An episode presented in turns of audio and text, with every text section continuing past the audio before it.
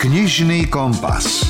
Podcast o čítaní z vydavateľstva a knižnej distribúcie IKAR. Pizza pre mňa nie je vôbec zrešenie, to je pre mňa akože úplne klasická normálna možnosť sa niečoho nájsť, mm-hmm. pokiaľ nepríde taká tá spotená v krabici s, do, s, s donáškou, lebo tie nemám rád. A no musí byť kromka, musí byť spece, to je jediné, že, čo je pre mňa pizza, lebo to druhé pizzou nenazývam, to už je taký akože spotený langoš z nejakého auta ešte k tomu, kde mali o, o, stromček na osviežovanie a to, tá krabica tým páchne. Jo, Čiže... No, robíte chute. No, neviem, neviem, či úplne.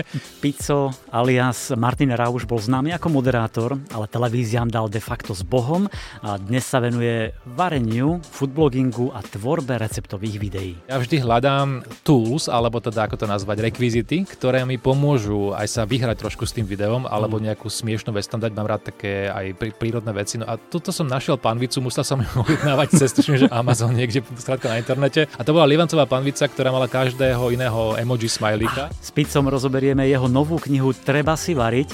Dáme nejaké tipy, spomenieme recepty, tvorbu videí a fotenie, všelijaké pikošky, tak sa tešte. No ale predstavím vám aj jednu lahôdku, do ktorej sa doslova zalúbila moderátorka Iveta Malachovská. Toto sú tie čerešničky na torte v rámci kníh, ktoré vychádzajú o takýchto velikánoch. Je to úžasné, je to pohľadenie a je to ale zároveň také vzrušenie. Aké vzrušenie, čo to tak nadchlo Ivetu, dozviete sa už o takú polhodinku. No a reč bude aj o knižnej verzii obľúbeného slovenského seriálu, ktorý začiatkom tohto roka ovládol naše televízne obrazovky. Volá sa Iveta, nie Malachovská, len Iveta a do knihy ju dostala spisovateľka Michala Rís. Je to celé tak krásne slovenské, postavy nie sú vôbec dokonalé ani úžasné. Ja osobne som ich aj tak mala chuť v priebehu celého deja objímať a utešovať. A nezabudneme ani na deti s niekoľkými typmi. Nechcem vás strašiť, ale pomaličky sa blížia Vianoce, už len čo si vyše 70 dní a sú tu. A jedna moja kolegyňa už má nakúpenú väčšinu darčekov a ak by ste aj vy potrebovali tip na, povedzme, detskú knihu, jednu takú odporúčim.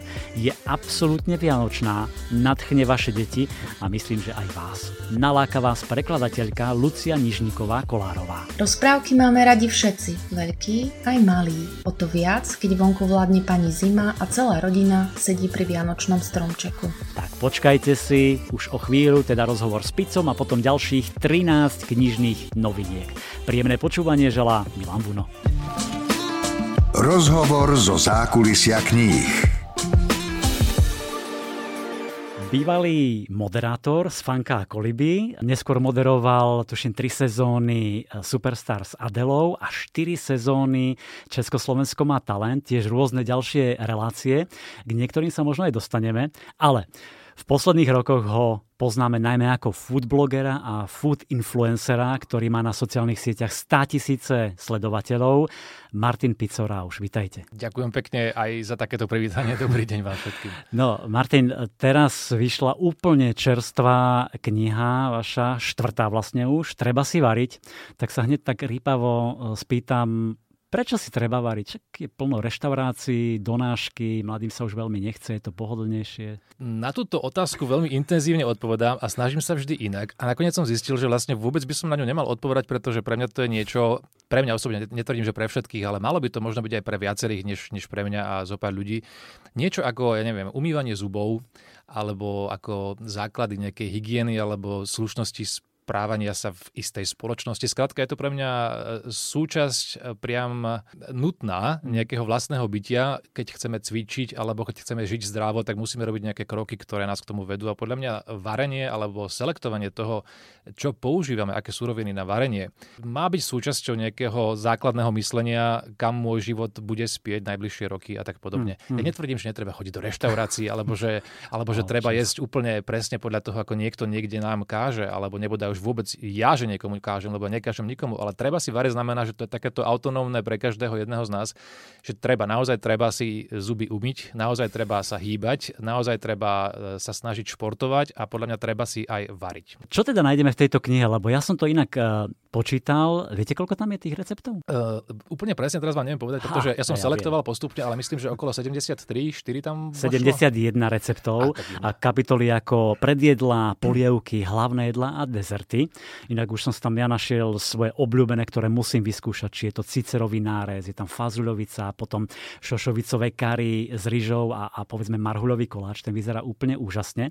Tak, tak Ale... vy, ste, vy ste potom dezertový a strukovinový uh, Áno, konzument. lebo som super. taký polovičný vegetarián. Vy ste vegetarián, tuším už nejakých 20-30 rokov. Ja 30 oslavím budúci rok, no. Á, no. Sa. Ale ja, takže som iba znížil príjem mesa zo 100% na 5%, že občas si dám, ale nie som úplný vegetarián. Čiže mi naozaj bodli niektoré tie jedla, ktoré som tam videla, že musím, musím vyskúšať. Ale skúste to ešte viac priblížiť, lebo nie sú tam len recepty, ale je tam ešte niečo ďalšie. V tej knižke sa nachádzajú v podstate e, recepty a jedlá, ktoré som ja za posledné roky tvoril, alebo pretvoril, pretože nie sú tam len moje originálne receptúry, sú tam samozrejme aj mnohé e, zahraničné jedlá, skôr vo forme meze, ktoré ja mám nadovšetko rád a zistil som, že na Slovensku vôbec e, nemajú nejaký, nejakú úroveň ani základného poznania, možno v nejakých reštauráciách nájdete, ale typu, neviem, od baba ganúš cez humus až po, až po nejaké grécké veci, ktoré sú typické pre tie konkrétne kuchyne, napríklad šakšuka, ktorú ja som robil predtým, než som vedel, čo to vlastne šakšuka je. Tak Mnohí to vlastne... doteraz nevieme, čo je to šakšuka. E, vysvetlím, vajíčka z, v paradajkovej o omáčke, keď to poviem veľmi, veľmi sterilne a skrátene, ale chuťovo to je niekde úplne inde samozrejme ako táto definícia. Čiže sú tam aj jedla, ktoré, ktoré som sa ja snažil robiť tak, aby ich vedeli pripraviť ľudia aj v našich podmienkach z našich vlastných súrovín a mhm. stále mali ten pomerne exotický zážitok z toho, čo tie jedla prinášajú v tých konkrétnych národných kuchyniach. Zvyšné recepty sú samozrejme všetky moje a aj tieto úpravy tých, tých, tých tradičnejších sú moje. A to sú vlastne recepty, ktoré vznikli za posledných, keď to tak počítam, 4 až 7 rokov, pretože 7 mm. rokov prešlo od tej poslednej, teda ostatnej knižky, aby som sa správne po slovensky vyjadril, od trilógie Moje jedlo. A medzi tým som si povedal, že ja už asi za, ku knihám a tvorbe kníh pravdepodobne nebudem mať dôvod vrátiť, pretože som vlastne prešiel z tej papierovej verzie v tom roku 2000, neviem, 16-17 do videoverzií. Mm-hmm a jedlo, príprava a všetky tie, tie pohyby, tie chute väčšinou s tým pohybom a s tým videom e, sa mi lepšie spájajú ako s papierom a písaným mm. slovom. Takže som si vravel, že toto bola asi moja posledná knižka a teraz budem vlastne ako keby video creator alebo skrátka nejaký tvorca videí. No a potom postupne ako tých videí pribúdalo a boli to, boli to už stovky, tak potom samozrejme ľudia písali, že no a my by sme to ale chceli mať všetko opäť v nejakej knihe, mm. chceli by sme si to nalistovať, chceli by sme ju zašpiniť, chceli by sme ju mať v kuchyni vedľa ostatných kuchárskych kníh a tak ďalej. Ja vravím tak, uh, OK, pre mňa je to taký trošku krok späť. Zároveň knihy sám milujem a ráda zbieram knihy mm. kuchárske, čiže som si povedal, aj mne by dobre padlo, keby som videl tie kreácie z posledných rokov pod nejakou jednou strechou, v nejakej jednej väzbe, tak nejak takto vznikla práve táto kniha a to je presne dôvod, prečo e, vznikla opačne ako moje predošlé tri knižky, pretože tie som vlastne vyrábal som e, receptúry a zbieral ich za účelom publikovania v knihe a táto kniha vznikla vďaka tomu, že som vlastne vytváral videá a tie potom vytvorili v konečnom dôsledku knihu. My tu máme teraz tú knihu. Ešte len prišla včera večer do veľkoskladu. Chlapci z veľkoskladu mi ju doručili a teraz, keď ju Martin videl, Priznáme to? to ste mali vidieť tú čistú radosť, detskú radosť v očkách, hneď ju chytil, chcel mne listovať, hovorím, nie, my musíme ísť nahrávať podcast, nemôžeme tu teraz hodinu listovať v knihe. A tak, toto sa mi páči, že to je radosť, aj keď je to štvrtá kniha, stále tá čistá, nefalšovaná. Tak ja vám to priznám z mojej strany. Ja to teraz trošku akože cupkám nohou pod stolom, pretože pozerám sa síce na vás, ale pred vami otvorená Áno, ja si moja nová kniha, ktorú ja som videl prvýkrát v živote vo fyzickej forme asi pred koľko to je, 15 minútami, keď Áno. som sem prišiel a ja som bol v tom, že uvidím až pozajtra keď pôjdem eh, sa venovať vlastne podpisovaniu kníh a momentálne som taký trošku, trošku nervózny, lebo chcem si ju celú omakať a prelistovať a mal som na to len pár minút predtým, takže vy ste vlastne eh, pri mojom úplne prvom stretnutí s touto knihou vo fyzickej forme a to sa už nikdy nedá opakovať, ani sa to nikdy nezmení. Prvýkrát som svoju štvrtú knihu videl práve pred našim rozhovorom. Eh, pamätáte si, čo hovorí Louis de Finesse? Sem, sem sa mi dívejte, čiže do očí nie sem na knihu dolu na stôl. A nie, je to nádherná kniha, naozaj veľmi kvalitný papier, skvelá obálka, krásne fotografie, k tým sa ešte dostaneme. Ale Ďakujem. aj k niektorým ešte receptom by som chcel, pretože sú tam skvelé kombinácie. Už len pri tom listovaní som mal z toho radosť. Povedzme, sú tam také špenátové koláčiky. To kombo špenát, sír je podľa mňa úplne perfektný. Je tam e, niekoľko polievok, je tam aj vianočná kapustnica samozrejme. Zaujala ma tam fritáta, to musím skúsiť inak. Syrové krokety, to som videl aj niekde video a už len keď ste to tam prepolili a ten sír a úplne, že to, to, to musím tiež vyskúšať. Áno, ťahavý sír je veľmi mm. uh, slintačka, krývačka, ja tomu hovorím recepty v kategórie slintačka, krivačka sú, keď niečo je veľmi chutné, takže ľudia vlastne bez ohľadu na to, čo by ste do toho dali, tak na to majú chuť. Čiže len doplním, že vlastne všetko, čo je tu, tak si môžu tie videá pozrieť na vašich sociálnych sieťach. A sú tam povedzme aj domáce tali- tagliatele, talietele. Tagliatele. Robíte si všetky cestoviny doma alebo Nie. kupujete? Samozrejme, robím si cestoviny aj doma, ak mám na to čas, ale ono v podstate urobíte do roka možno jedno video s cestovinami, ktoré sú doma urobené Mhm. a ako keby máte vykryté, aby som sa neopakoval, tak potom prechádzam k ďalším surovinám a k iným veciam. Takže, ale keď mám čas, tak pre seba, mimo toho, aby som to produkoval ako video, tak si veľmi rád cestoviny urobím, pretože mám taký ten, ten valček už Áno, nastavec áno. a práve taliatele alebo aj niektoré iné cestoviny sú to je taký, ako neviem to nazvať, ja to porovnávam s pečením chleba, lebo tiež to je taký proces, že od tej múky a od toho vaječka, teda v prípade cestovín, sa dostanete k tomu plátku, ktorý tam zrazu pred vami len tak, ako, že ide taký kúsok papiera zožltnutého a teraz, že čo s tým a potom sú z toho vlastne už kú- kúsky cestovín a ono to chutí úplne inak, varí sa to úplne inak, teda kratšie. Celé to je iné ako cestoviny, ktoré kúpite, e, i keď vysoko kvalitné, ale sušené. Mhm. Čiže, ale mám rád aj tie samozrejme, takže cestoviny si robím často, ale do, do videí dávam tak maximálne raz do roka. Asi Mhm. Uh, Môžem potvrdiť, ja som si raz robil cestoviny, ja nemám ten váš prístrojček presne, ale musel som to krájať, bolo to síce pracnejšie, ale naozaj to inak chutí. Aj slovenské slíže vlastne takto vyrobíte, to sú Áno, rovnako cestoviny áno, áno. a takisto je to pracné, ale takisto to chutí úplne inak, ako keby ste kúpili nejaké slíže, ktoré by boli napríklad sušené. to si napríklad Slováci nezvykli kupovať si sušené slíže, tie si vyrábame doma, ale keby sme boli e, takto ako Slováci na forme slížov a nekupovania si sušených slížov si vedia predstaviť možno tú taliansku filozofiu objednávania si čerstvých cestovín. Mhm. Z tých receptov je tam množstvo, ktoré by sme teraz mohli spomenúť, ale ešte dva mi nedá, aby som nespomenul. A to sú placky z kyslej kapusty a špagetový koláč. Ja už len keď sa nad tým zamyslím, že to je skvelý nápad, že kde vám to ako napadlo? Teda? Špagetový koláč nie je úplne môj nápad. Špagetový koláč je totiž to, ako to nazývajú Taliani, to je tá degradácia talianskej kuchyne Američanmi. Pretože pokiaľ viem, tak špagetový koláč má asi najlepšie zadefinovateľné, vypátrateľné pôvody v USA, Aha. kde oni niekedy vedia dať 12 sírov do jedného jedla a nerátajú kalórie alebo cholesterol. Čiže e, v tomto prípade špagetový koláč som sa snažil urobiť tak, keďže som videl, ako to funguje na deti. V v Amerike väčšinou, čo tak sledujem, tak na deti z týchto slaných jedál platia mac and cheese, čo sú vlastne cestoviny utopené v syrovej omačke. Mhm. A spaghetti pie, teda pre niektorých, ktorí to poznajú, aspoň teda ja som takých ľudí stretol.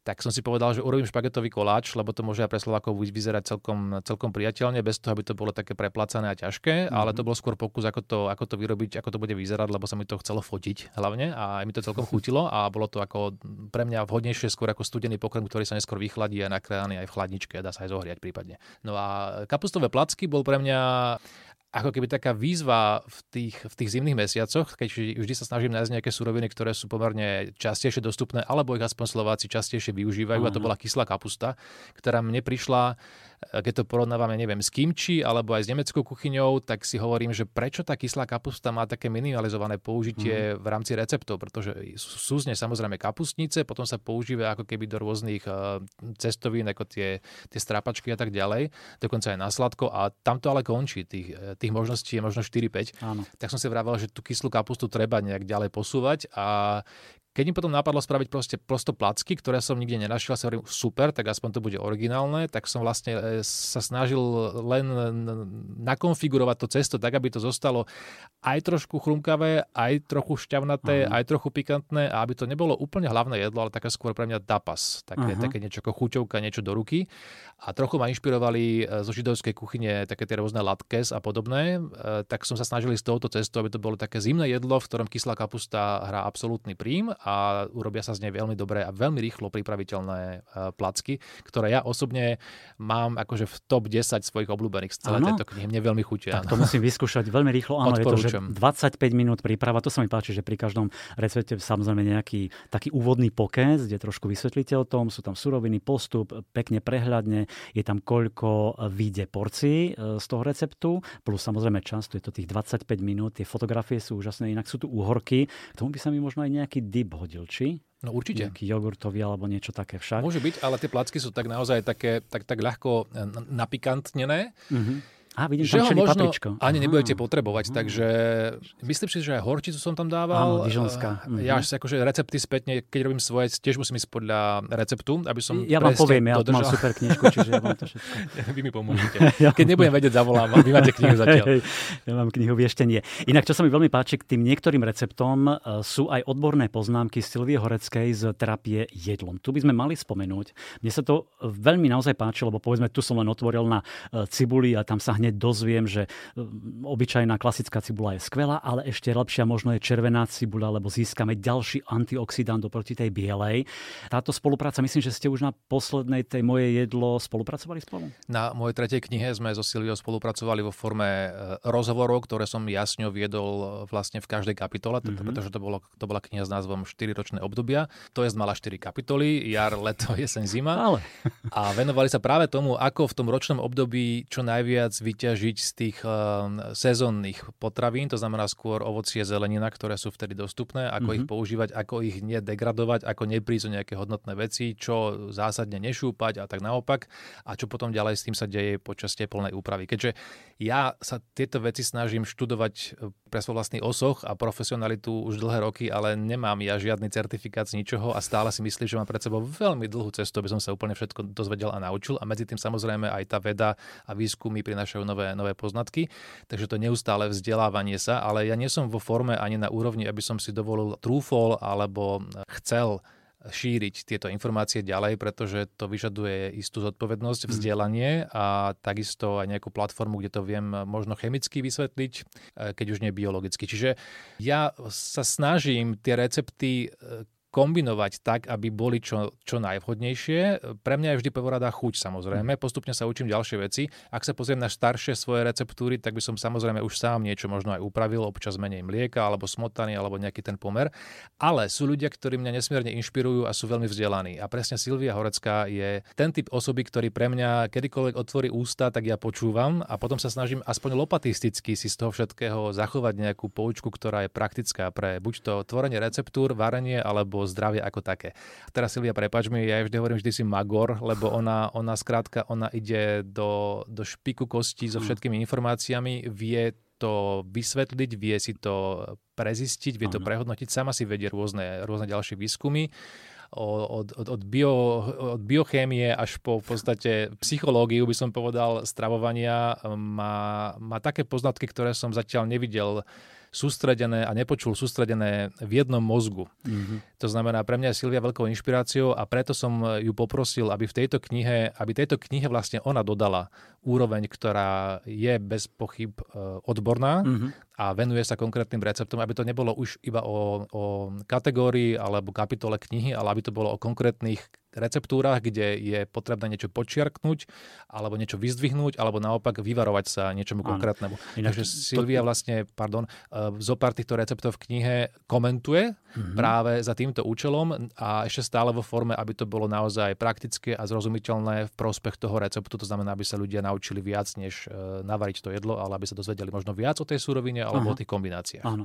E, Mňa to baví veľmi, verím, že to aj čitateľov bude baviť, ale teraz mi napadlo, a trošku ste to možno aj naznačili, že v tejto knihe komentovala to, čo bolo napečené, navarené, ale stalo sa vám, keď sa s ňou veľa rozprávate, že sa o niečom rozprávate a teraz vy na základe toho vytvoríte samostatný recept, lebo povie, že táto kombinácia by bola skvelá, toto s týmto a toto s týmto. A vy, aha, čo keby som niečo také urobil? My sa tak navzájom inšpirujeme, ale nielen so Silviou, samozrejme so všetkými Áno. ľuďmi, ktorí varia a bavíme sa o tom, pretože pre mňa to varenie je taká, takéto kolektívne myslenie a hlavne každý potom po chvíľke slintá a predstavuje si to jedlo, takže ono to vždy inšpiruje aj ja keď pozerám e, videá od ďalších e, videotvorcov, kamarátov alebo ľudí, ktorých poznám len cez sociálne siete, tak vždy ma inšpiruje, že je, aha, ne, dlho som nepoužil toto alebo tamto.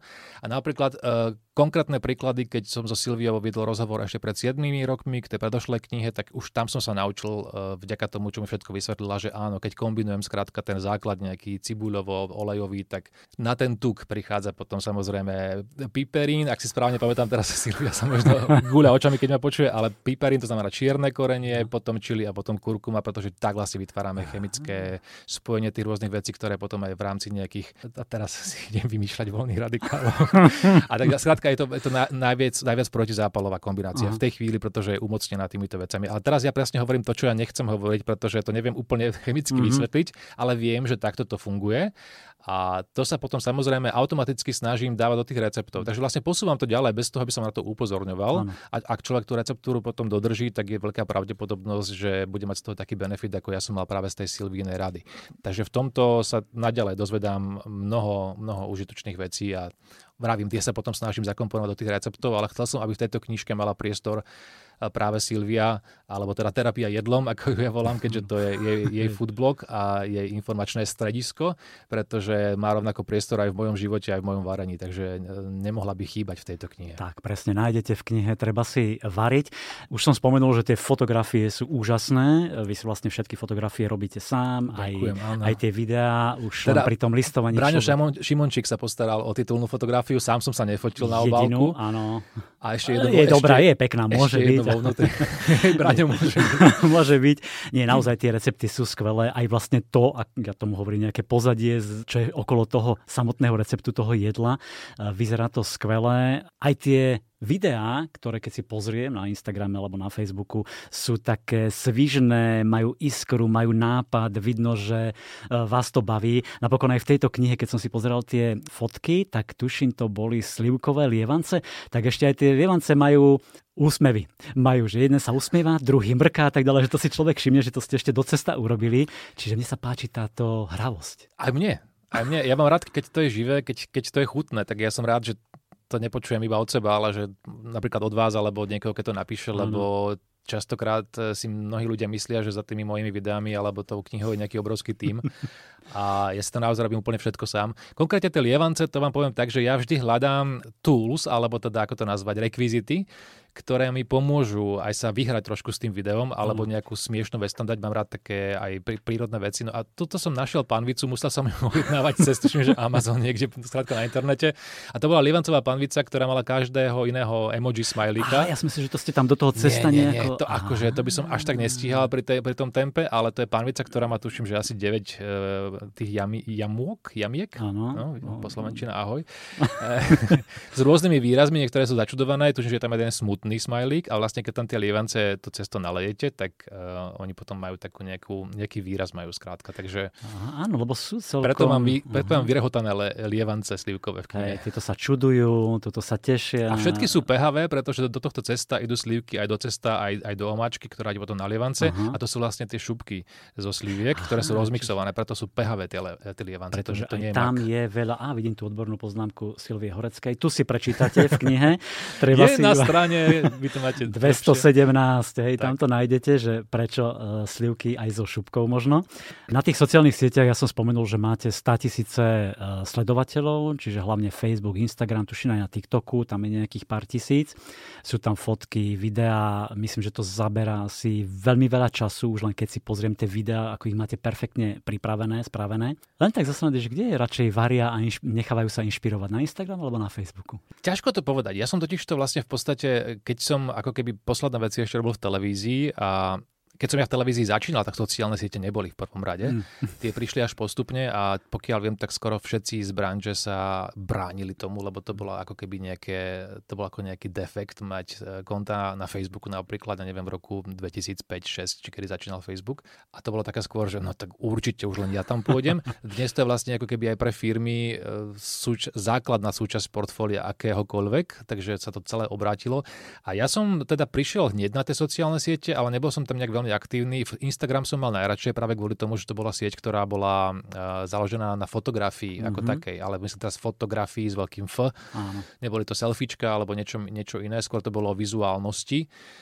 A preto som tam bol, potom som to nejak prerušil a vlastne, čo tým chcem povedať, že keď som v televízii ako keby e, tak dobrovoľne nejak e, vyšumel, a som si povedal, že idem robiť iné veci, lebo asi treba, lebo to tak cítim, tak v podstate u mňa nastala taká nejaká zmena. Ja som mal vtedy možno, neviem, 30-40 tisíc sledovateľov na, mm-hmm. na Instagrame. A postupom, keď zistili, že vlastne ja nebudem mať profil, kde budú selfiečka a budú tam skrátka skôr celebritné veci a takéto a postupne pribudalo len jedlo a moja tvár sa objavila iba občas v recepte a tak ďalej, tak vlastne mne nastávala tá vec, že vždy, keď som niečo publikoval, tak mi ľudia odchádzali stadial a zároveň pribúdali a vlastne odchádzali všetci tí, ktorí čakali ten celebritný život áno, alebo áno. Nejaké, nejaké ďalšie veci z televízie a pribudali tí, ktorých zaujímalo jedlo. A ja som si vravel, že teraz treba zostať tam pri tom, v čo ja verím. Takže vlastne ja vždy, keď som niečo publikoval, tak paradoxne som bol v mínusu, napriek tomu, že mi pár ľudí prišlo. Takže ja som mhm. vlastne dlhé mesiace strácal sledovateľov a potom pribudali naozaj už len tí, ktorých nezaujímala vôbec televízna práca. Tak a momentálne tam je teda aspoň na Instagrame nejakých cez 112 tisíc, čo ma nesmierne fascinuje. Ja som za to nesmierne vďačný, pretože v podstate vďaka tomu, aj vďaka tomu môžem považovať to food blogerstvo alebo uh, videotvorbu za svoj full-time job. A na Instagrame ľudia skôr zbežne pozrú vec, na Facebooku som zistil, keďže tam je viac aj staršie generácie, tam zase skôr, to sa raz vrácam k vašej otázke, áno, áno. snáď si ešte pamätám, že kde ako viac reagujú, tak na Facebooku mám pocit, že viac sa o tom diskutuje, áno. o tom recepte a viac sa pýtajú aj na rady ako inak. Na Instagrame je to skôr o, o emojis a, a zdieľaní a, a sledovaní toho, ale... o tom pocite z toho, že si to užijú, lebo tie komentáre, reakcie na to, keď som si všímal, tak boli presne, že sú radi, že ich inšpirujete, že ich možno nakopnete aby skúsil ten jeden recept, lebo nie je to nič zložité. Na tom Instagrame presne. K tomuto som áno smeroval, že predsa len sú trošku rozdielne tie siete Facebook a Instagram. Ale... Dokonca si myslím, že sa tak mierne uh, si vymenili pozíciu, lebo pôvodne Instagram bol taký skôr uh, na diskusiu, mm-hmm. aspoň teda u mňa pred možno 3-4 roky dozadu. Neviem, či náhodou aj práve tá pandémia to nejak nezmenila, ale ten Facebook samozrejme je pomerne dosť negatívne, mm. to prostredie celé ako je. A tým, že ja som tam ako keby len s jedlom, tak to až tak nevnímam, ale vidím, ako ľudia vedia byť veľmi nepríjemní aj v tomto, v tomto odvetví, čo ma niekedy naozaj že fascinuje hmm. v úvodzovkách. Ale tam sa viac naozaj diskutuje aj o tých receptoch než na Instagrame, už v dnešnej dobe, teda aspoň za posledných 12 mesiacov. Áno. Tak pozrite si nejaké videá, ale potom samozrejme aj fotky v tejto, v tejto knihe. Vlastne všetky recepty, eh, bez toho, aby sme museli menovať sociálne siete, sú na mojom foodblogu na mrpico.sk, takže vlastne ktorékoľvek veci z knihy by ste chceli nájsť, tam to je vo vyhľadávaní, sa dá napísať iba názov receptu.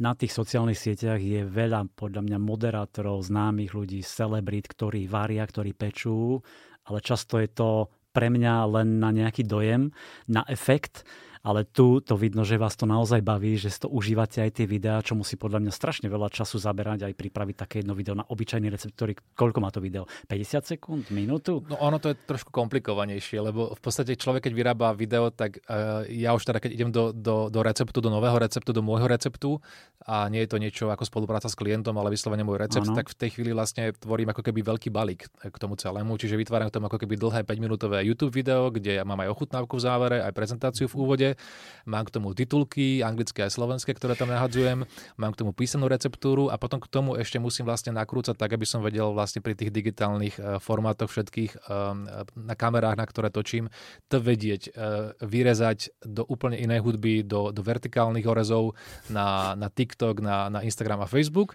Samozrejme, tie si vyžadujú krátšiu minutáž, takže tam to musím zhrnúť napriek tomu, že to jedlo môže byť zložitejšie, alebo naopak jednoduchšie na prípravu to musím ako keby stlačiť do, vizuálne do minúty 50 tak, aby bolo jasné, čo kedy sa pridáva, ktorá surovina. Niekedy to je too complicated a niekedy to je skôr výzva, ale mňa, mňa strich, práca s hudbou veľmi baví a ja vlastne v tomto prepínam tie, tie profesie, takže keď sa pripravujem, myslím ako kuchár, potom myslím už ako foodstylista, potom už myslím ako režisér, ktorý to musím nejak vidieť a zároveň potrebujem akože zrazu si uvedomím, že ja nemám ostrihané nechty na rukách, lebo tie hrajú, alebo že skrátka mám porezané niečo na prste a mm-hmm. musím to nejako, nejako zakryť alebo, alebo niečo, aby to neputalo pozornosť. A, a potom už som zase v štádiu, že keď tie karty stiahnem do počítača, tak potom už si uvedomujem, že teraz som editor a hudobný dramaturg a musím to dať dokopy a potom už som copywriter, keď to všetko hotové a napísať k tomu nejaký recept, ktorý ešte aj v tej písanej forme by mal aspoň trochu nalákať. Aj. Takže má to také rôzne štádia, niekedy to je práca na týždeň a potom ešte nejaký strich a potom samozrejme publikovanie, ale už som si to tak nejak rozdelil, že prechádzam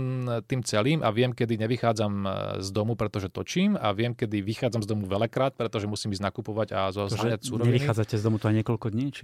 No niekedy sa stane, že mám za sebou dve výroby a vtedy naozaj musím mať ako bylinky aj do rezervy, musím mať toto do rezervy, musím mať z tohto druhý kus, musím mať čosi, lebo nemôžem ja zrazu odísť od toho, lebo mm-hmm. tam vám veci prosto oschnú, zožltnú, sú pokrájané a všetko to musí byť fresh, napriek tomu, že medzi tým možno je hodina prestoj kvôli tomu, že si musím dať inak svetlo, alebo chcem predvariť zemiaky, alebo niečo iné. Takže eh, je to náročnejšie, ale zároveň mňa toto vždy baví, lebo sa v tom vlastne kombinuje všetko, čo som sa mohol profesne doposiaľ učiť kvôli tomu, že ma to bavilo a to bolo vlastne aj v rádiu, aj keď som si strihal nejaké reportáže, keď som nahrával nejaké veci, keď sme vymýšľali s chalami v rádiu jingle, strihali si ich a, a ozvučovali si to Zároveň som rád, keď sú veci do rytmu, keď je strich na nejaký motív, čo možno ľudia až tak nevnímajú, ale pre mňa napríklad, keď je zle ozvučená reklama v televízii, tak mne ide hlavu rozhodiť. Mm-hmm. Čiže ja tieto veci veľmi citlivo vnímam a potom sa snažím, aby som nerobil tie chyby, ktoré mne prekážajú na iných audiovizuálnych dielach, takže snažím sa aby to bolo celé také, také celistvejšie a vlastne všetko, čo som profesne za život zažil, viem tu použiť a viem sa na tom učiť a snažím sa s tým posúvať nejak ďalej. Takže mm-hmm. pre mňa to je ako keby kvázi dream job. Ešte rád varím, takže... Áno, tak spojenie. Inak klobúk dolu, lebo viem si to trošku predstaviť, lebo napríklad aj tento podcast, ktorý má povedzme hodinu, je tam 13-14 e, knižných typov a vždy nejaký veľký rozhovor, tak ja ho robím už, začínam robiť 3 týždne predtým, aby som to všetko vyskladal, zmanažoval, aby napokon vznikla tá hodinka o knihách. Takže viem si predstaviť, ako vidno ten výsledok naozaj je skvelý, aj že vás to baví, tak len nech to tak e, naďalej, naďalej zostane. Ďakujem. Inak e, máte popri tom čas si urobiť povedzme aj nejaké svoje obľúbené jedlo, lebo podľa mňa vymýšľate stále niečo nové, kombinujete, experimentujete, aspoň z toho sa mi zdalo, keď som si pozrel tie siete alebo, alebo túto knihu, že toto rád robíte, že vymýšľate stále niečo nové, že sa aj vrátite k nejakým svojim obľúbeným jedlám, že by ste si... Definitívne. Áno? Ako ja mám také vždy, som zistil, až po rokoch som zistil, že to sú také nejaké, ja neviem, nie dve, tri, možno 4, 5, 6 stálic, ktoré tak točím mm-hmm. a mhm. v istých intervaloch potom aj niektoré prestanú baviť a potom sa k nim opäť vrátim. Čo to Ale je napríklad? Ja, no pre mňa prosto pasta, teda cestoviny s takouto klasickou doma urobenou paradákovou rýchlou e, na, na panvici omajdov, kde sú možno aj nejaké ančovičky v základe, uh-huh. trošku vína, čili tam vždy dávam a na konci je parmezán, tak to si tak dávam za odmenu vždy s pohárom vína, keď potrebujem si urobiť akože pre seba príjemný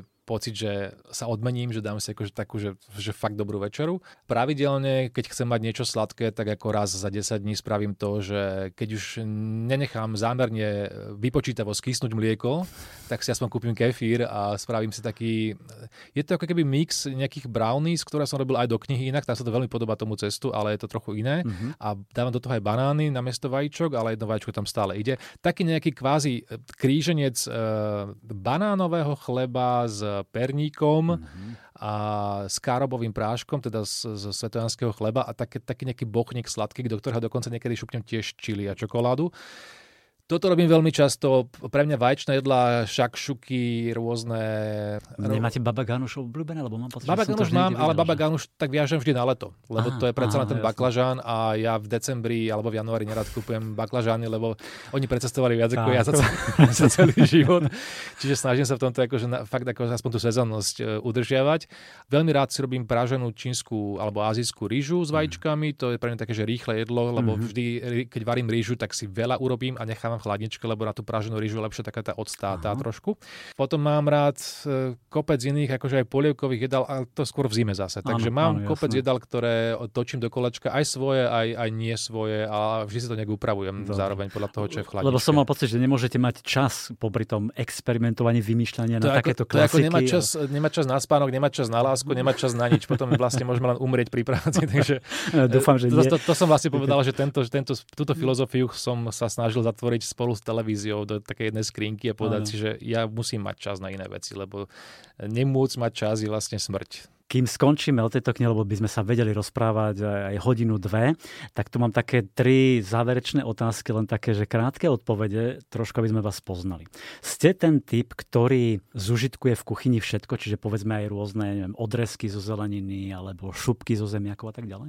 Na 99,9% áno. Nenechám nič e, pokaziť a keď Super. niečo nechám pokaziť, snažím sa z toho ešte niečo vlastne ďalšie vyrobiť. Mhm. Špeciálne pri mliečných výrobkoch to nie je taký problém, lebo tie vlastne potom ďalej fermentujú. No, jasne. Šupky zo zemiakov aj z rôznych cibúľ používam, dokonca mám to aj v receptúrach, ako si vyrobiť z toho ďalšie súroviny, ktoré potom to vieme celoročne používať. Samozrejme nie vždy, akože nemôžem všetky šupky zo všetkých e, cibúľ vždy použiť, ale Dať potom dáte do tak. kompostu samozrejme, takže nemusia ísť do zmiešaného odpadu zásadne a takéto veci. Čiže snažím sa minimalizovať odpad, špeciálne ten, k- s ktorým sa dá ďalej pracovať v rámci Mhm. kuchyne. Super.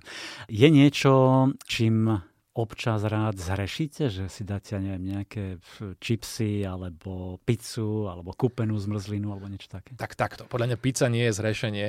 Pizza je pre mňa ako jedno z normálnych Nehovorím o domácej. jedál. Jasné. Ako, no, mrazenú pizzu ja som možno raz v živote jedol. To, a to bolo aj naposledy. A Nem- z a nemusím hovoriť viac nejakých? prečo. Ja, Tiež v pohode, pre, ja som v, ako v pohode, pre mňa to je stále, to je, keď to je dobre upečený chlieb, na ktorom je dobre urobená omačka, tak Mhm. vlastne stačí na tom už len trošku síra hore. V podstate pizza pre mňa nie je vôbec zrešenie, to je pre mňa akože úplne klasická normálna e, možnosť sa niečoho najesť, Mhm. e, pokiaľ nepríde taká tá spotená v krabici s, do, s, s donáškou, lebo tie nemám rád. A no musí byť kromka, musí byť spece, to je jediné, že, čo je pre mňa pizza, lebo to druhé pizzou nenazývam, to už je taký akože spotený langoš z nejakého auta ešte k tomu, kde mali o, o, stromček na osviežovanie a to, tá krabica tým páchne. No, Čiže- no, robíte chute. No, neviem, neviem, či úplne. Ale zreším tým, že mám, ja, mám rád, eh, ja mám rád celkom sladké. Čipsy si občas dám. Nie je to niečo, čo by som si akože rád kúpil, ale keď akože náhodou mám, tak Mm. potom sa snažím kúpiť také presne, ktoré teda už, pokiaľ som si ich sám nevyrobil. Ale čipsy majú to nevýhodu, že pokiaľ si ich vyrobíte doma, tak ich treba hneď zjesť, lebo to neuskladníte. Takže, alebo uskladíte, ale už to nie sú čipsy, už to je tiež áno, také jasné, hej. trošku akože špongia. Eh, Čiže toto sú veci, ktoré áno, a čokoládu mám rád. Mhm. Čokoládu mám celkom rád. 70 plus, hej? Nemyslím teraz Viete seniorov, ale ak- 70%. a že občas, keď mám zriešiť, tak si dáme takú tú inú. Ja dokonca aj takú tú mliečnú občas to Mhm. šupnem, ale naozaj mám radšej tú, tú, tú horkú, z vys- vysokopercentnú a ešte som radšej, keď, keď, je, keď v nej čosi je nasekaná, neviem, Aha, pomarančová jasné. Mhm. kôra a ja mám veľmi rád totiž to kombináciu pikantno-sladkého. Neviem, akože, jak máme rozložené chuťové poháriky, ale mňa to totálne uspokojuje. Mhm. Čiže ja keď si dám nejakú uh, dve také tie tabličky, nemyslím celú čokoládu, ale dve tabličky, napríklad uh, tmavé, kvalitnej čokolády, z, kde je čili, tak ja to nechám na jazyku rozpustiť a normálne Aha. na to si dám, na, tomu, že čierny čaj s trošku smotaný a ja mám pocit, že mám takú, že takú symfóniu na jazyku. Veľmi, veľmi je to niečo na spôsob, ja neviem, možno meditácia, niečo podobné. Nemám úplnú skúsenosť, že ako človek je e, na tom mentálne po alebo počas meditácie, ale pre mňa toto je istý stav, ktorý sa dá možno porovnávať s niečím psychotropným, pretože podľa mňa chute musia niečo robiť s mozgom aj s telom ako takým a pre mňa napríklad e, chili s čokoládou a, a k tomu nejaký horúci nápoj, ktorý je takisto intenzívny, napríklad nejaký ajurvedský čaj alebo niečo na to, je pre mňa spojenie čoho si, čo neviem opísať, Mhm. uh myslím po konzumácii toho všetkého naraz. A mám z toho také nejakú takú, takú pololevitačné stavy. Hej, Je, mi, hej. je mi veľmi, veľmi dobre potom skrátka. Máte zaujímavé chuťové poháriky. No dobré, ešte posledná otázka. Keby ste mali vybrať niekoľko svojich obľúbených surovín, povedzme tri, ktoré využívate možno nie najčastejšie, ale najradšej, ktoré by to boli, okrem čili. Čili nebude moja obľúbená Nie? surovina, ak, ak by to bola ako také tá, tá top top. Pre mňa definitívne skoro do všetkého, no nie úplne do všetkého, ale asi by som nedokázal existovať bez kvalitného olivového oleja. Mm. Keď som to vyrátával na použité suroviny na predošlú knihu, tak mi vychádzalo, že v top trojke bol aj cesnak. Definitívne morská soľ, taká tá, tá, tá zrnitejšia, ktorou posypete napríklad, ja neviem, vajíčka alebo nejaké jedlo na záver a nie je to veľmi slané, Áno. lebo také tie, tie, tie zvyšné, tie jemné, to, to trošku dáte, už to je presolené zase, takže ja rád korigujem s týmto. Čiže ak, to máme vlastne už troch. Olivový olej, cesnak a, a sol sú pre mňa také tvoriteľia základu, ktorý sa nezdá, že do toho jedla patrí, ale bez neho by tie zvyšné suroviny nehrali toľko, toľko pozícií v tej, v tej divadelnej hre, Áno. ktorá potom vznikne, pretože jedno, jedno je javisko, druhé je svetlo a tretie je zvuk. A potom môže prísť aj dobrý herec v hlavnej úlohe, ale keď ho nevidíte, nepočujete, tak na čo vám je jeho e, prejav. Čiže toto sú pomerne tri dôležité zložky, bez ktorých by som asi nevedel kvalitne, kvalitne variť. Pekne povedané inak. Teraz si tu listujem tie recepty a vidím tam takmer všade. Olivový olej, no. strúčiky cesnaku, aj tu čili papričku tu vidím. Sol je asi, a, asi jasná. Kore, ale... Koreniny mám všeobecne rád, ale Hej. toto je trojica, ktorá si myslím, že celkom definuje mo- moje bytie. Ako, a neviem si predstaviť, že som teraz išiel niečo variť doma a zistím, že tam mám možno len deci oleja, Áno. alebo že mi chýba dobrá sol, alebo že skrátka nemám cesnak. Ten cesnak, dajme tomu teda, že ešte je z tých všetkých na tej tretej pozícii, že nie vždy cesnak do všetkého samozrejme, ale ja som zistil, že ja vlastne cesnak konzumujem takmer denne v rôznych wow. formách. Uh, neviem, či som páchol, keď som sem prišiel. Nie, nie vôbec práve, že už ale, si asi telo zvyklo. Ale väčšinou teplne upravený cesnak nespôsobí žiadny problém, okrem toho mám rád kávu, to sa trošku neutralizuje pachovo, takže hovorím, táto trojica je pre mňa pomerne dôležitá. Stále listujem a je to tam. Čiže Treba si variť, e, tvrdí Martin Picora už v reálnom živote a vlastne aj vo svojej novej knihe, ktorá ponúka vyše 70 receptov, čo je podľa mňa také najcenejšie, všetky varil a vymýšľal niekoľko rokov, urobil k ním videá, počúval ohlasy, reakcie ľudí a potom ich vlastne aj vylepšoval. Takže podľa mňa je to naozaj správne navarená kniha. Tak nech sa jej darí. Nech nás baví stále variť. Ďakujem za rozhovor. Ďakujem veľmi pekne a dúfam, že vás e, minimálne tá kniha inšpiruje, keď vás niekam ďalej neposunie chuťovo aspoň. Takže ja aj držím palce a ja vám ďakujem za to, že ste aj počúvali to, ako sa dá o jedle hovoriť príliš dlho človek bez toho, aby sa ničoho najedol. Dobrú chuť. Počúvate podcast Knižný kompas. Po rozhovore s Picom mám pre vás ďalších 13 e, knižných typov, ale predtým všetkým jedna absolútna lahôdka. Kniha, akú ste určite ešte nevideli, Slovanská epopea je exkluzívna publikácia, ktorú tvorí 20 veľkoformátových obrazov. Slávny Alfons Mucha na nich zachytil dejiny slovanských národov. Práce mu zabrali celkovo 18 rokov života a dva roky ich do tejto knihy fotil svetovo uznávaný fotograf Jan William Drnek. První focení, který jsme dělali, proběhlo v prosinci 2016. To bylo těsně předtím, než Epopej odlítala do Japonska. A bylo super, že se vlastně jsme mohli tohleto dílo zachytit digitálně, protože panovaly obavy, co když se něco stane, letadlo spadne, poškodí se to vlhko a tak dále a tak dále. Restaurátoři tenkrát tomu nechtěli moc věřit, že takovýhle dílo se dá fotograficky pořídit tak věrným způsobem, jako jsme to udělali. Treba povedať, že na to treba samozrejme cit, na to treba kumšt, ale podľa mňa, lebo tie veľkoformátové obrazy sú naozaj obrovské, na to už musíte mať aj skúsenosť s panoramatickou fotografiou mm. a aj vlastne s umeleckými dielami. Je to tak? Ano, ano, no je to tak. Jo. Co se týče fotografie, já jsem teda fotil od 6 let, takže tam jsem na, nabil nějakou zkušenost s fotografií. Potom já jsem teda vystudoval matematiku, kybernetiku a já jsem na konci univerzity skonstruoval přístroj na sledování očních pohybů a já jsem léta studoval, jakým způsobem se zpracovává v mozku obraz, jak, jakým způsobem to pracuje. To byla další věc. No a potom, když soukromou firmu, kterou jsem měl, tak tam jsem eh, dělal vývoj velkoformátového tisku, na kterém jsem spolupracoval třeba s Juliet Pakán. Mm-hmm. A v tyhle ty věci potom dohromady Protože jsem dělal i vývoj v oblasti color managementu, zprávy barev, jakým způsobem tisknout, aby ty barvy byly stejné, jako jsou na tom obrazu.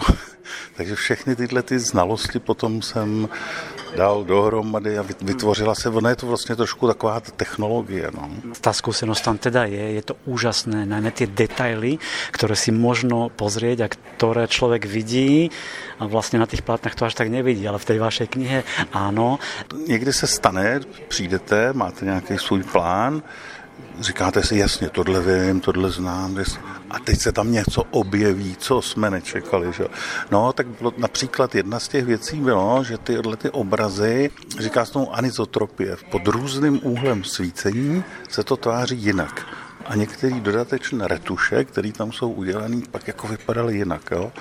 Čili my jsme potom v roce 2018, když už teda zase epopej byla zpátky z Japonska, tak jsme potom udělali přefocení jiným způsobem. Dva roky jsme vymýšleli, jak, jak to jako nasvítit a tak dále. No a to je to, z toho roku 2018 ty fotky sú v tej knižce. No. Len pre predstavu, napríklad jeden obraz má rozmery 8x6 metrov a v knihe ho tvorí 350 megapixelových fotografií. Dohromady má celá epopeja 650 metrov štvorcových. Základom bolo vytvoriť naozaj verné farebné zobrazenie obrazov, ako by ste sa v knihe pozerali na skutočné plátna. K tejto nádhernej knihe sú priložené aj nejaké tie darčeky a artefakty a viac vám už povie riaditeľ vydavateľstva IKAR Marek Néma. Je tu tzv. slnečný kameň, na ktorom vlastne spolupracovala, ktorý vytvorila vnúčka Alfonza Muchu. Ešte k tomu samozrejme patrí aj lupa, aby naozaj každý čitateľ alebo vlastník si vedel priblížiť detail. Ten detail je úplne rovnaký. Ako keby si pristúpil k veľkoformátovým obrazom a pozeral sa cez lupu na ne. Naozaj tá reprodukcia je neuveriteľná. A k tomu sú tu ešte tri veľké kamene, ktoré vychádzajú z troch veľkoformátových obrazov a sú vlastne ich prepojením. Jeden sa nachádza v Atose v Grécku, ďalší sa nachádza v Riane, to je momentálne ostrov v Nemecku a posledný je z Prahy. Čiže tuto je to také hmatateľné prepojenie epopeje, ktorá je stvárnená muchom vyfotografovaná Janom Williamom Drnkom a došperkovaná Alfonzovou Muchovou vnúčkou. Slovanská epopeja vyšla v limitovanom náklade iba 200 výtlačkov v češtine a angličtine a pozrieť si ju môžete aj na www.luxusnaknižnica.sk. No a musím povedať, že značením si v nej listovala aj moderátorka Iveta Malachovská, ktorá je veľkou milovničkou umenia. Poprvé sme sa o Alfonsovi Muchovi učili a keďže ja som študovala na FAMu a mali sme vytvárané umenie.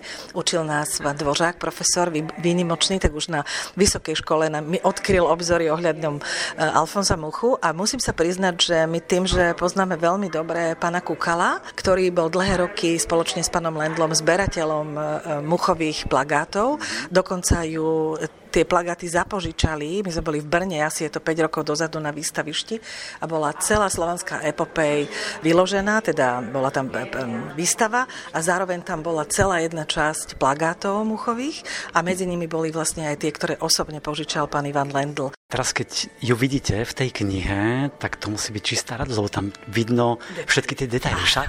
Áno, presne, ako ste povedali, sú tam tie detaily, ktoré nemáte šancu na tých veľkých plátnach, lebo to sú obrovské plátna. Neviem, či vaši poslucháči tušia, o akých rozmeroch sa rozprávame, ale také billboardy nemáme na Slovensku. Takže sú to obrovské plátna a toto sú tie čerešničky na torte v rámci kníh, ktoré vychádzajú o takýchto velikánoch, či už to, čo ste vydávali Vikare predtým, e, Michelangelo je tam, Rafael je tam a keď poznáte tie ich ich diela a naraz vy vidíte to, čo v tom kostole na hore na kopci eh, až nevidíte. Áno, je to, je to úžasné, je to pohľadenie a je to ale zároveň také vzrušenie, že ako vlastne ten maliar musel postupovať. Viete, 14 rokov si predstavte, že chodíte do ateliéru a 14 rokov niečo tvoríte. Tu na ľudia nevedia tvoriť dva dni, nie je to 14 rokov. Takže klobúk dole pred tými umelcami, čo nám tu zanechali.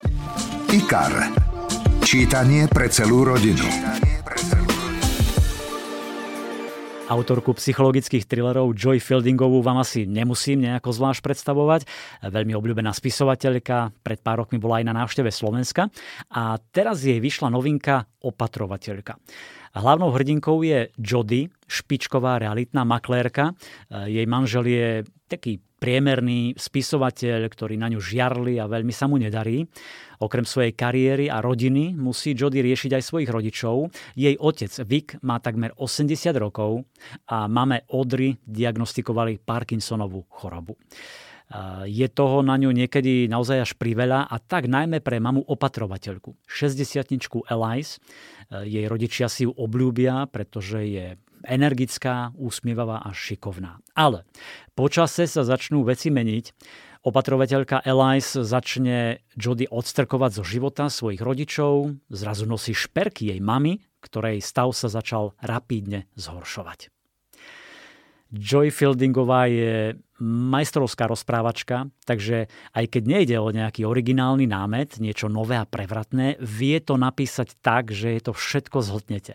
Predpokladáte, čo sa asi deje, e, kam to smeruje, ale to napätie vám aj tak nedovolí odložiť knihu alebo nebodaj preskakovať niektoré pasáže.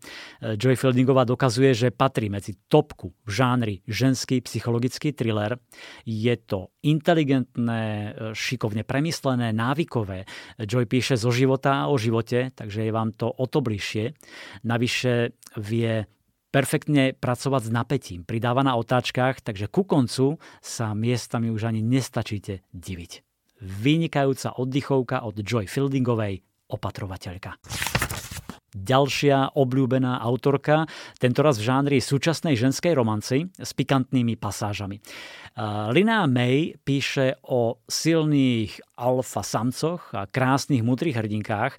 Slovenské čitateľky si získala svojou sériou Temná romanca miliardára, v ktorej už vyšli tri knihy. Najskôr to bola Prudká rozkoš, potom Horúca túžba a v júni pred pár mesiacmi Vášnivé srdcia. V krátkom slede pribudol teraz štvrtý diel s názvom Omamná príťažlivosť. Opäť je to temná romanca so šteklivými scénami o únose, zajatí, takže pozor, až od 18 rokov.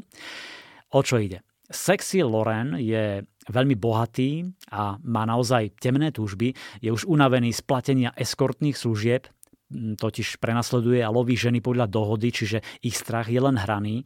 Loren chce viac e, niečo skutočné a tak sa rozhodne uniesť Ruby, ktorá mu padla do oka.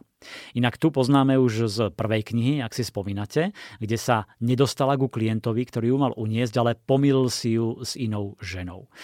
Ruby si tento raz teda myslí, že toto je jej klient, ktorý ju uniesol podľa dohody, ale netuší, že to tak nie je Loren je prekvapený, zaskočený, že sa Ruby nebojí, že nemá strach, skôr prejavuje ochotu a vášeň a postupne sa to vysvetlí, obaja sa zbližujú a nachádzajú spoločné veci vo svojich životoch. Veľmi zaujímavý krok od Linej May. V prvej knihe mala byť unesená Ruby, ale došlo k omilu a vlastne teraz vo štvrtej konečne k tomu únosu dochádza, ale úplne inak.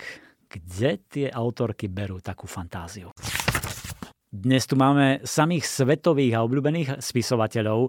Frederick Beckman je autorom megahitu Muž menom Ove, série Medvedovce, či knihy Babička pozdravuje a ospravedlňuje sa. A teraz mu vyšla novinka s takým dlhším názvom. Každým dňom je cesta domov čoraz dlhšia a iné príbehy. Je to taká útlejšia kniha, nejakých 130 strán, zbierka troch noviel. V tej prvej, s názvom Najlepší obchod tvojho života, dostane úspešný obchodník noc pred štedrým dňom nečakanú ponuku od samotnej smrti.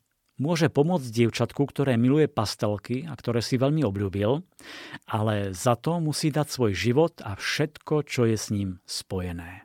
V druhej poviedke Sebastian a Troll spoznáme zvláštneho chlapca Sebastiana, ktorý väčšinu života strávil v bubline, odrezaný od okolitého sveta. Jedného dňa sa v jeho bubline objaví troll a ukáže mu, čo všetko by mohol zažiť. Predtým však musí nabrať odvahu a vykročiť z vlastného strachu. No a napokon tretia novela, podľa ktorej nesie kniha názov, čiže každým dňom je cesta domov čoraz dlhšia. V nej Noach so svojím detkom každý deň sedáva na lavičke a v rozhovoroch sa Starky vracia do minulosti. Postupne ho ale pamäť zrádza, čoraz ťažšie je spomenúť si na, na to podstatné. Rád by ostal s Noahom na lavičke a hovoril s ním o všetkom a zároveň o ničom, ale takto vyzerá, že najťažším umením je dokázať sa rozlúčiť. Ak máte radi štýl písania Frederika Bachmana, ak máte radi dojímavé príbehy o tom, ako čeliť veľkým životným problémom, ak vám sedia rozprávania o objavovaní toho najcennejšieho a naozaj dôležitého v našich životoch, tak myslím, že nie je čo riešiť. Nová kniha Každým dňom je cesta domov čoraz dlhšia a iné príbehy vás určite nesklame. Slovenský spisovateľ Máte radi detektívky a zvlášť klasiku ale Agatha Christie? Táto autorka bola priekopničkou v mnohých smeroch, stvorila dve obľúbené postavy, Erkila Puarota a slečnu Marplovu a z jej kníh sa dodnes predali vyše 2 miliardy výtlačkov. Viac sa predalo len z Biblie a diel Williama Shakespearea. Agatha Christie mala úžasné pozorovacie schopnosti a využívala poznatky z tedajšej forenznej vedy a tak sa na jej dielo, na jej príbehy pozrela skutočná forenzná expertka Karla Valentine. Vznikla tak unikátna kniha Vraždiť nie je hračka, čo je vlastne odkaz na slávnu Agátinu knihu Vraždiť je hračka z roku 1939. V tejto novinke sa dozviete, ako sa dajú sfalšovať otlačky prstov, akú zbraň Agatha Christie používala na vraždenie svojich románových postav najradšej, aj to, prečo pre jej najobľúbenejšieho detektíva Erkila Puarota neboli stopy na mieste činu až také dôležité. Vychutnáte si skutočné prípady vražd, ktoré siahajú hlboko do minulosti a ktoré autorka opisuje z pohľadu forenznej vedkine. Ak máte radi záhady, detektívky, vyšetrovanie, tak budete z tejto knihy nadšení. Dostanete prvotriedne fakty, zaujímavosti, skutočné prípady, aj vtipné anekdoty. Možno sa po tejto knihe budete pozerať na krimi romány trošku inak, s takým väčším pochopením, prezieravejšie a možno budete vedieť odhaliť vraha oveľa skôr. No a ešte dve zaujímavosti. Karla Valentine je renomovaná britská patologička, forenzná vedkynia a spisovateľka, ktorá ktorá pracuje ako technická kurátorka najslávnejšieho patologického múzea na svete, Bart's Pathology Museum v Londýne. A kniha v Slovenčine dostala okrem krásnej obálky aj nádhernú oriesku. Tak si ju pozrite v knihkupectve a nechajte sa nalákať. Ak ste videli slovenský seriál Iveta, bol to doslova fenomén. Videli ho 100 tisíce divákov. Len na pripomenutie je to príbeh 18-ročnej Ivety, ktorá túži vypadnúť z rodného Trebišova, oslobodiť sa od matky a rozbehnúť kariéru modelky. Tá šanca príde, Iveta sa jej chopí a odchádza do Bratislavy od svojho priateľa Števa, ktorý zostáva a chce vyštudovať, aby získal vysnívanú prácu. No otec ho núti pracovať pre rodinný podnik, erotický nočný klub Artemis. Teraz vyšla knižná Iveta, ktorú napísala Michala Rís, autorka silných príbehov ako Celý život, Zadrž dých, Na úteku a na love, ale tiež veľmi zábavného príbehu 24 dní do Vianoc. No a mňa zaujímalo, ako sa dostala k tejto knižnej verzii, ako vznikol ten nápad. Vydavateľstvo ma oslovilo s ponukou, či nechcem napísať knihu k jednému úspešnému slovenskému seriálu, že mám veľmi podobný humor, ako je ten, ktorý je v tom seriáli. Ja sa priznám, že nemáme už 4 roky ani televízor a Ivetu som zahliadla len niekde na billboarde a celý ten ošial išiel teda úplne mimo mňa. Pozrela som si seriál v archíve Jojky, a potom som sa rozhodla, že do toho idem. A Miška dobre urobila, do knihy dala kus seba, veľa nových scén a vtipných dialogov, ale predsa len bude kniha baviť aj tých, čo videli seriál? Knižná Iveta je veľmi autentická, je plná sarkazmu, ale i láskavosti. Je to príbeh o mladosti, o naivite, o priateľstve, o láske a je to celé tak krásne slovenské, postavy nie sú vôbec dokonalé ani úžasné, no ja osobne som ich aj tak mala chuť v priebehu celého deja objímať a utešovať.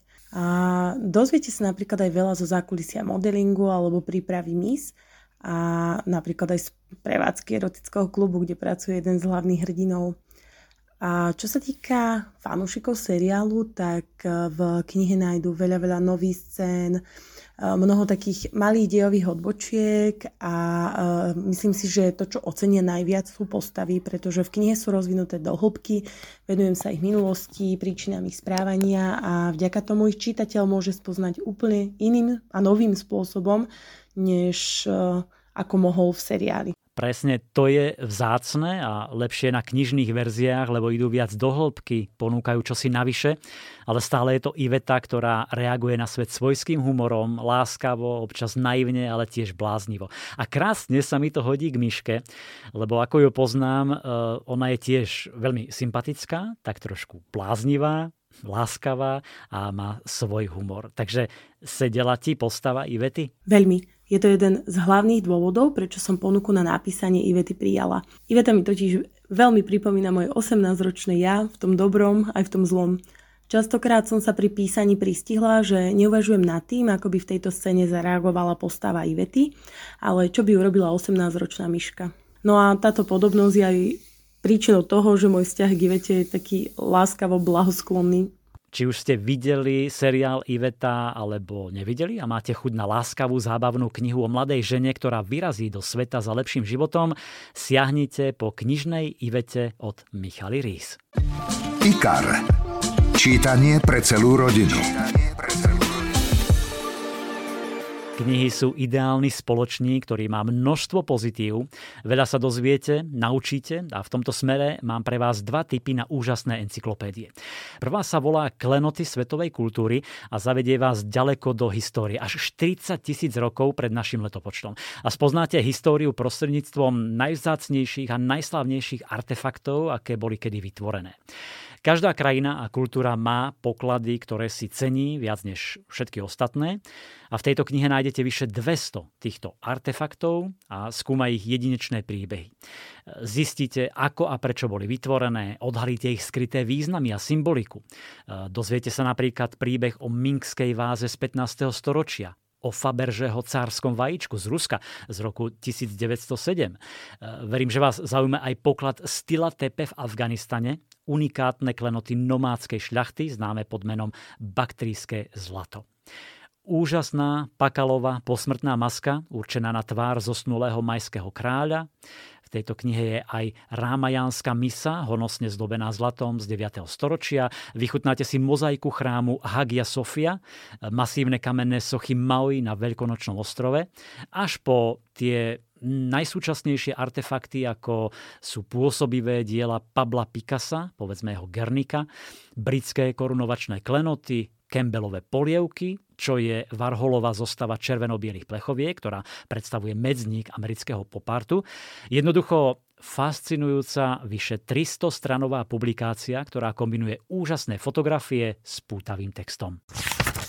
Druhá encyklopédia má rovnaký veľký formát, vyše 350 strán a ponúka ilustrované dejiny vojska od veliteľov po bojovníkov prvej línie. Kniha Velikáni vojen približuje vojenskú históriu a ľudí, ktorí stáli za všetkými rozhodujúcimi bitkami od starovekého Egypta cez mocný Rím, vojvodcov a vazalom ako Genghis Khan, vikingovia či William Dobyvateľ. Potom sú tam stredovekí muži v zbrani vrátane Janis Arku, Sulejmana I. či mogulských bojovníkov.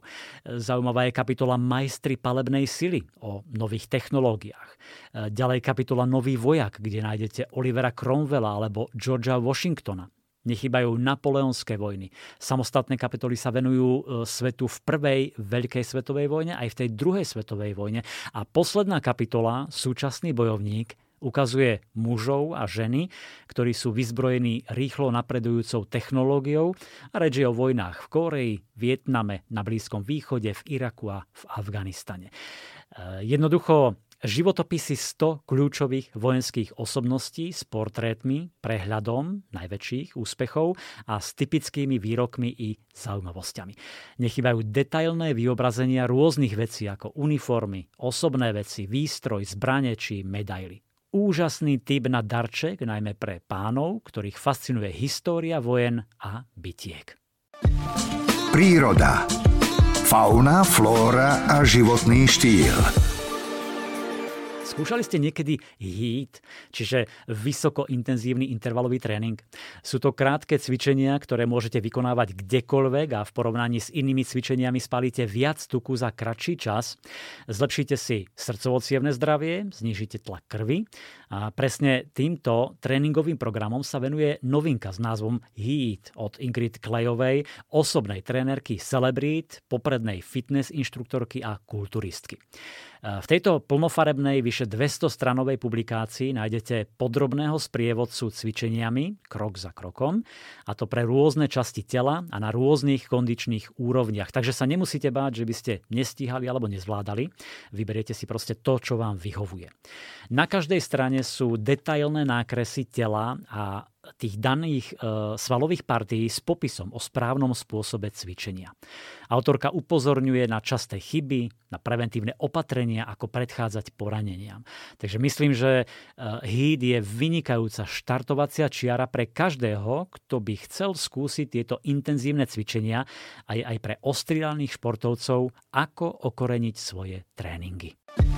Stonožka. Knižná kamoška pre všetky deti.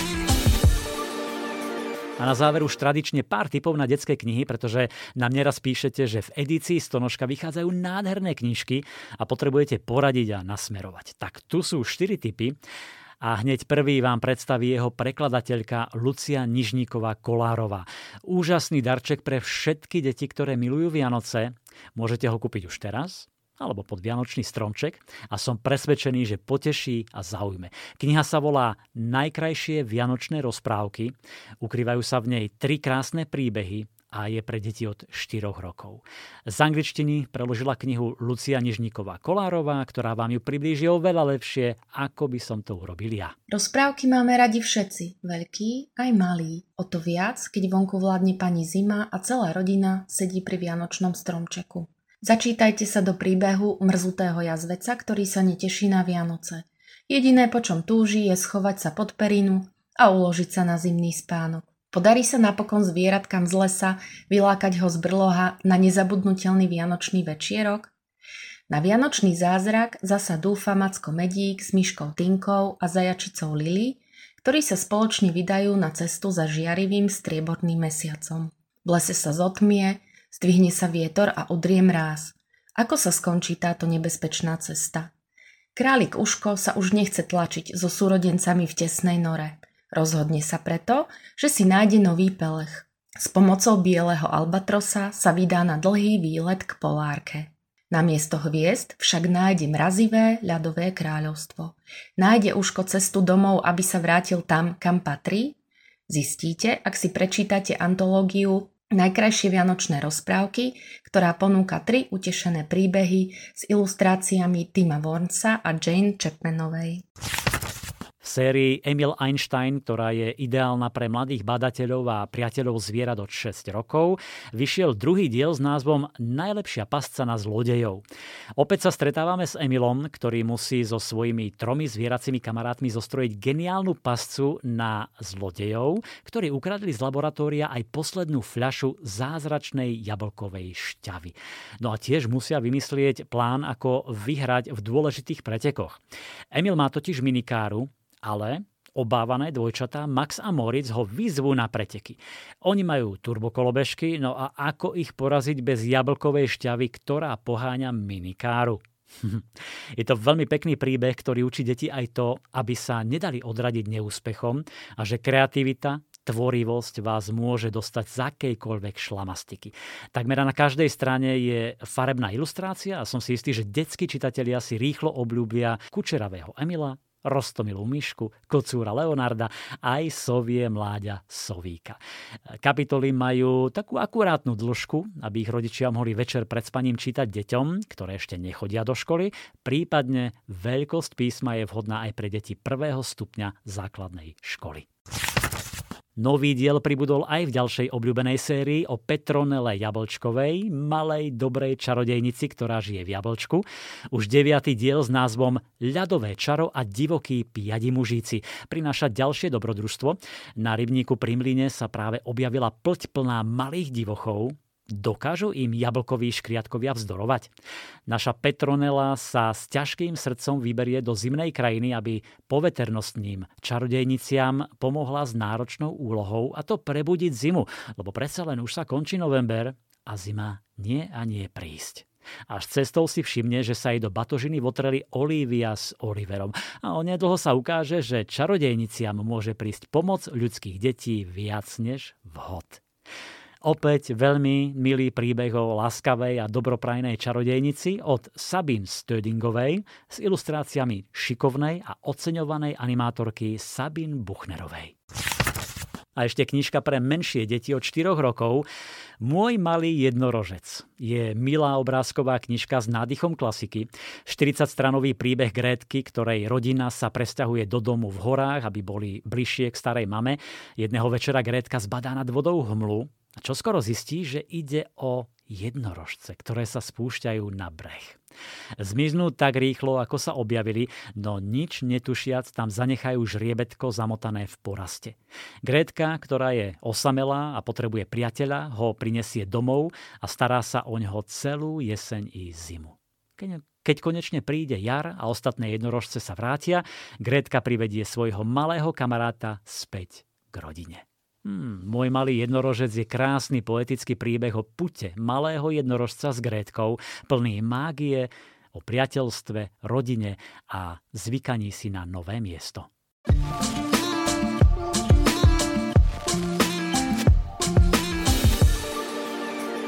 Milí priatelia, to bolo 14 knižných typov, ktoré nájdete aj v popise tejto epizódy.